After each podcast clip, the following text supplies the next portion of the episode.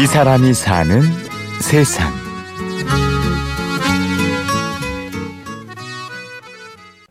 섰다. 한국 사람이라면 누구나 한 번쯤은 들어봤을 법한 이 소리. 사람이 놀랐을 때 이크 이렇게 놀라는 그런 놀랐다가 크 이렇게 호흡을 내뱉는 이런 자연스러운 소리가 이크 택견의 기합 소리입니다. 택견 하면 보통 떠오르는 이미지가 있는데요. 우선 엉거주춤한 자세에 굼실대는 동작. 절도 있거나 이렇지는 않아요. 사실 좀 춤을 추는 것 같기도 하고 어떤 분들은 택견하는 거 보면 웃기도 하시거든요. 근데 저는 그 점에 택견의 매력이 있는 것 같아요. 남들에게 웃음을 줄 수 있는. 그리고 하얀 한복에 나이 지긋하신 어르신. 택견 하면은 이제 할아버지들이 하실 것 같다고 하시는 분들도 많고, 어, 저희가 갑자기 딱 나가서 공연을 하면, 어, 왜 이렇게 갑자기 젊은 사람들이 나와서 택견을 하냐고. 택견을 좀 옛날 아니면 좀 지루하고 좀 고루한 이렇게 이미지가 되어 있다 보니까 여기 택견에 대한 편견을 깨고 이를 제대로 알리기 위해 노력하는 20대 청춘이 있습니다. 바로 오늘의 주인공 박신영 씨죠. 저는 택견을 다섯 살 때부터 이제 부모님께서 뭐 인성 교육이라던가 이런 거에 관심이 많으셨어요. 아무래도 택견 자체가 이제 배려를 한다던가 아니면 상생을 한다던가 이런 철학들을 담고 있는 동작들이 굉장히 많이 있거든요. 이런 거를 직접 체득할 수 있게 해주는 무술이다 보니까 그 시작에는 부모님이 계셨지만 신영 씨에게 있어 택견은 점점 더 큰 의미로 자리 잡았습니다. 어, 사실 어렸을 때는 택견을 한다는 것 자체가 이게 생소한 걸 한다는 생각도 안 했었고 특별하다고 생각하진 않았었어요. 근데 점점 크면서 알게 된 사실 중에 하나가 일제강점기 민족문화 말살 정책 때 택견하는 사람들을 죽이거나 아니면 못하게 하거나 그러다 보니까 택견이 점차 사라지게 됐던 거였죠.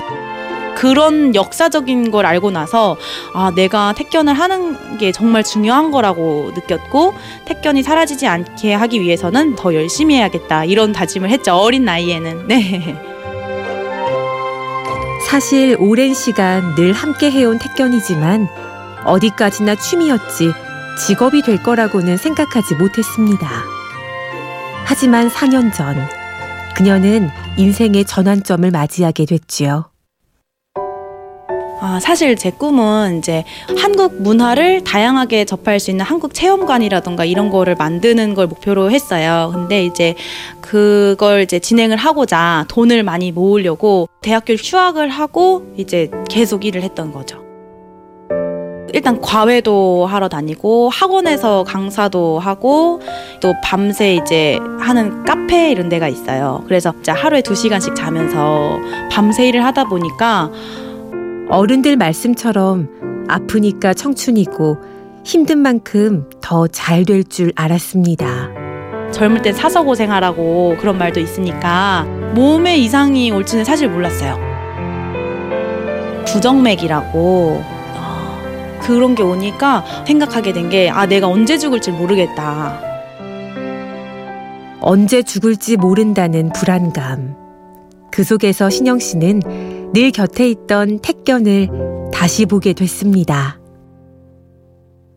정말 하루를 살더라도 후회 없이 좀 살아야겠다라고 생각을 하게 됐고 내가 가장 행복할 수 있는 걸 찾다 보니까 그게 이제 택견이었던 거예요.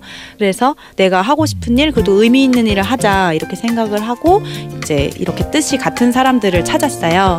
근데 마침 또 같이 하고자 하시는 분들이 계셔서 신영 씨와 같은 꿈을 가진 4명의 청년들. 이들은 이크 택견이라는 이름으로 택견을 지키고 알리기 위한 활동을 시작했습니다.